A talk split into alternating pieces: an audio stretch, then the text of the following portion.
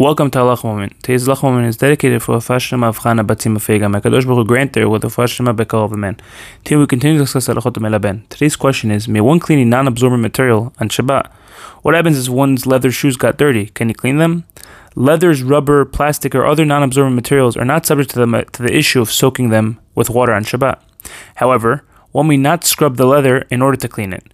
One may clean dishes or a wooden table on Shabbat even by scrubbing, and there is no issue melaben. It is also permitted to clean a plastic chair in the same manner. One may wash the dirt from a plastic tablecloth on Shabbat, and one may even scrub the stains while doing so. Similarly, one may wear plastic gloves when washing dishes on Shabbat. Furthermore, one may clean his glasses with water on Shabbat and dry them with a clean cloth. If one's shoes got dirty, one may rub them on a stone, step, or wall in order to get the mud off.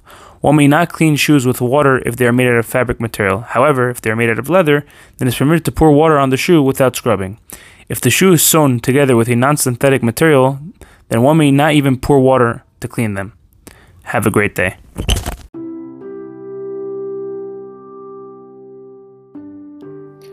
Our rabbis teach us,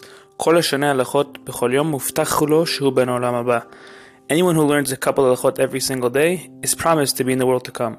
Halachah was created to help you fulfill that mission by teaching halachot every single day and is now learned by thousands around the world.